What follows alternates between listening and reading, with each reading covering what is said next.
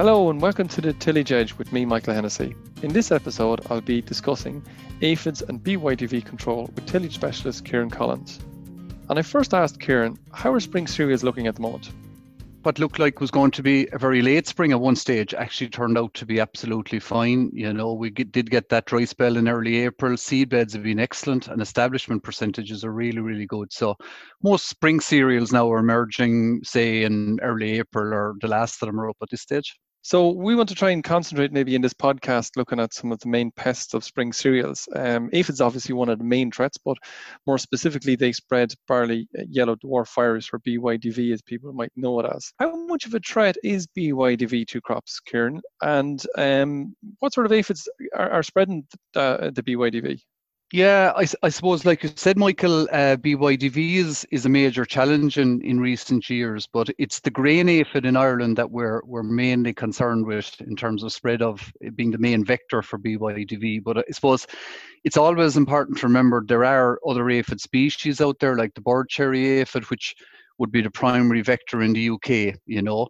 And I suppose potentially maybe the bird cherry aphid might be more of an issue as temperatures increase and our winters become milder. But at the moment, really, it would be the grain aphid that we'd be concerned with. In terms of the risks, I suppose, look, the risks are to all spring cereals, really. Um, but I think really the, the later sown crops are always where the, the risk is higher. And, you know, Teagasc trials in the past have actually found yield losses of up to two tons per hectare in, in late April emerging barley crops. So, you know, um, I suppose it also is important to remember as well, this isn't all about barley. It's about, you know, all spring cereals, oats and, and, and wheat as well, you know and they're they're all equally at risk. So with aphids, is, is them out there at the moment? Um, I suppose in terms of, of, of aphid counts, I suppose the main thing that we'd be looking at at the moment, and, and I suppose more so into the future, is uh, suction towers. So there's a suction tower in operation in Oak Park at the moment. Now, I suppose indications at the moment would be that the numbers are lowish, but I suppose being a new process, a lot of this is just being validated at the moment. So we'll need a little bit more time, I suppose, to ensure it's its accuracy. But I suppose when you're walking crops, it's it's not hard to find them, especially where, where I am down the south. You know, you will find aphids. But I think you know an awful lot of that depends on location, field history, and history of BYDV in in, in the area as well. In the past, uh, growers would have, I, I suppose, um, looked to Oak Park or looked to some of the counts that Teagasc would have come up with, um, of, we, of which we had over the years. You mentioned suction traps. We're now moved to those. How how is that going to be different in terms of the numbers in comparison to what we were given before? Well, I suppose the, the, the, main advantage of the suction traps, and I suppose anybody that, that follows the AHDB and they, they use a lot of them in the UK, is that they cover uh, a wide radius of up to 50 kilometres. So they're 12.2 metres high. Uh, it's literally an upside down Hoover um, and it's it's it's catching everything that that that flies at that level. So I suppose ultimately, you know, over time, you you have to open them up, identify what's there, and I suppose they have a huge role to play in research in identifying a the number of aphids there, but also the level of virus that that those aphids are, are carrying as well. Okay, we might come back to that maybe towards the end of the of the podcast um, to get maybe a little bit more insight into that. But if we're to bring it back now to a farmer and a farmer's field, um, how or what sort of process should a farmer go through to decide whether he should be applying uh, an aphicide or controlling those aphids this year? Yeah, I suppose the, the, the, first thing which I think is important to remember is, you know, locations vary and even within a location, fields will vary, you know. So I think the, the main process that we should go through is an integrated pest management process. And the key one and the first one that you're looking at is, is sowing date. We know from research that, you know, uh, February and March uh, sown crops are much lower risk than, than April sown crops. As I said earlier on, the late April sown crops, you know, as aphid numbers increase can can suffer hugely from from BYDV. And as I said as well previously, location is a big factor as well. You know, milder locations, particularly more southerly and coastal, would be would be very important. And I suppose eh, another very important factor in relation to, you know, assessing this risk that you may or may not have would be ask the question, was there a green bridge from the previous crop? So, you know, if there are a high level of volunteers from last year's crop into this year's crop before the, the field was ploughed, that also in, increase your risks, as does mild winters, we'll say. But ultimately, you know, if I'm trying to um, make a decision at the moment whether I u- need to use an insecticide or not, I suppose you need to get out into the field and walk the crop, and you know, are they visible in the crop? You know, um, and if you can see aphids in the crop, well, I suppose that's really the the big telltale sign, really, Michael. Ciaran, if a farmer finds an aphid in the field, how does he know that's the correct one he needs to control? Yeah, it's it's it's very difficult. You know, I I, I mean, okay, the grain aphid has long black siphunculi on, on the abdomen, but that's that's very difficult to see in the field. You know, and as you say, there's a range of species in in most fields, but getting out and, and walking the field, you will find aphids, and I suppose you can assume that there's a mixture of aphid species within the field. You know, so I suppose that's going to to give you uh, a good indicator. Sometimes, if you walk field later in the evening, when you know when you when the sunlight is is on on the leaves, you can you can actually see them a little bit easier. But I think just actually getting out into the field and, and having a look around is, is probably the main thing. So I suppose if the general principle uh, that if, if the weather is good enough, uh, aphid numbers, no matter what species is out there, they're probably all going to increase at uh, at, a, at a reasonable rate. The, the warmer it is. Absolutely, especially as we move, you know, in into late April and and obviously into May. Okay, so we also know that from from research coming out from Oak Park and uh, obviously from maybe the UK as well, um, we know there's resistance uh, or uh, aphids are resistant to some of the aphicides that we're applying to them. How serious is this in Ireland? Um, I suppose it, it, it's pretty serious in the sense that, like, knockdown resistance or KDR was first detected in, in 2013. So, effectively, aphids with, with KDR, with this gene, they're less susceptible to, to pyrethroid. So, pyrethroid is, you know, Sumi Alpha, Karate, Ninja, Decis Protech, any any of those products, they're all they're all pyrethroids. Um, and to date, the KDR has only been identified in the grain aphid, and as I said earlier on, that that appears to be most important vector of, of barley yellow dwarf virus. But even within the grain aphid, it's actually just a single clone called SA3, so that's the one that's most most commonly associated. But I suppose in more practical terms, like the research does indicate that aphids carrying this resistant gene are present in in all major grain growing areas in in Ireland.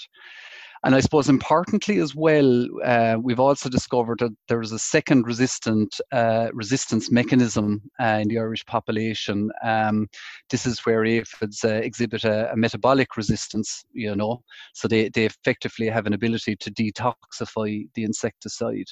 Um, so, like I said, look, it's it's the incidence and, and frequency of KDR is varies annually, but it's it's in all the major uh, grain growing grain growing areas.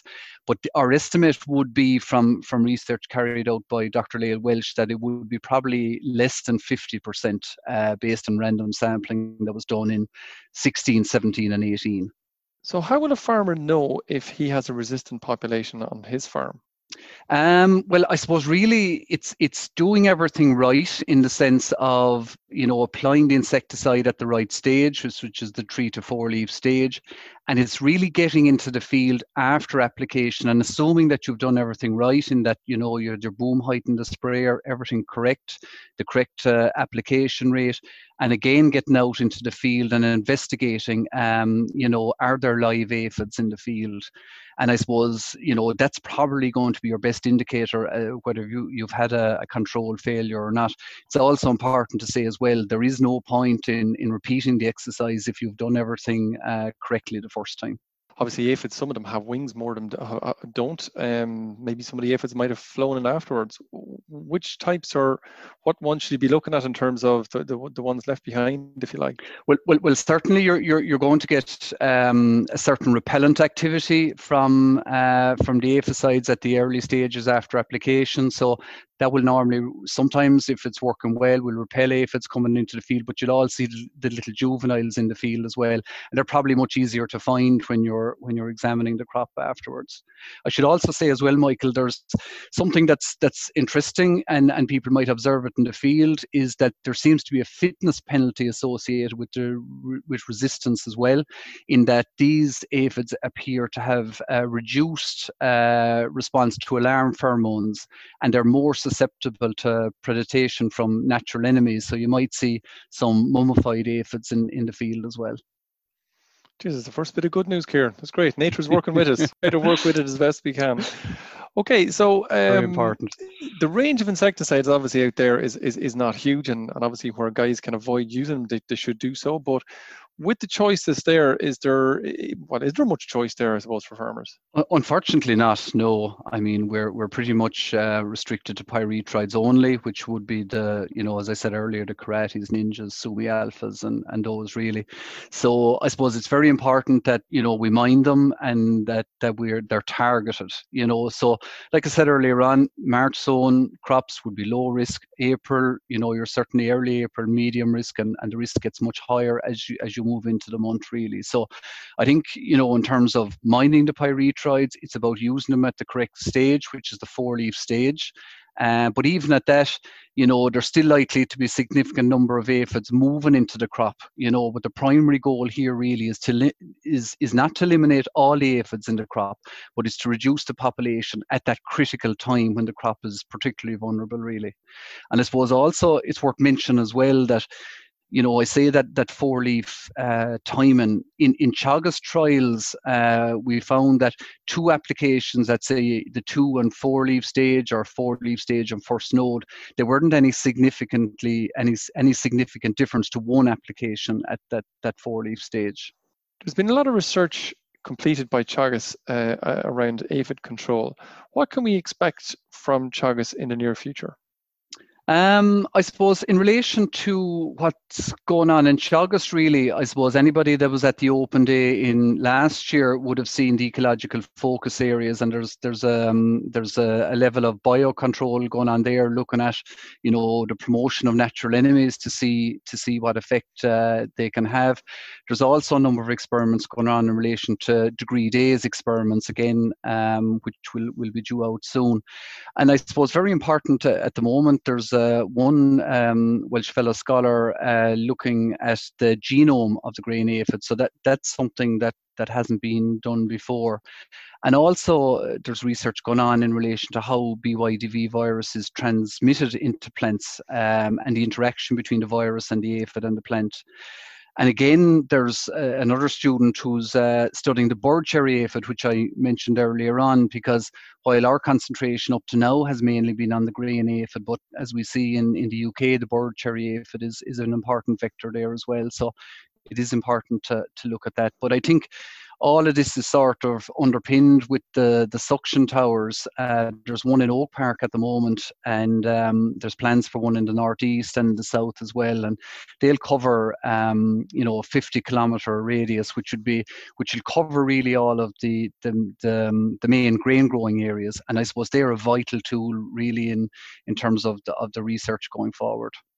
Okay, and the identification of, of, of aphids and I suppose more more importantly, identification of virus carrying aphids is probably the, the important part coming out of those um, suction towers, I suppose.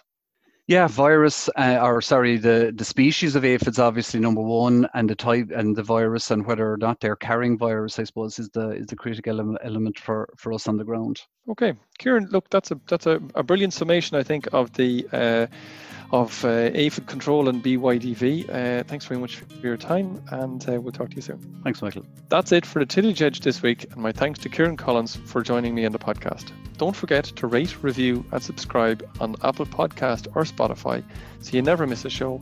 And for more information, go to teagasc.ie.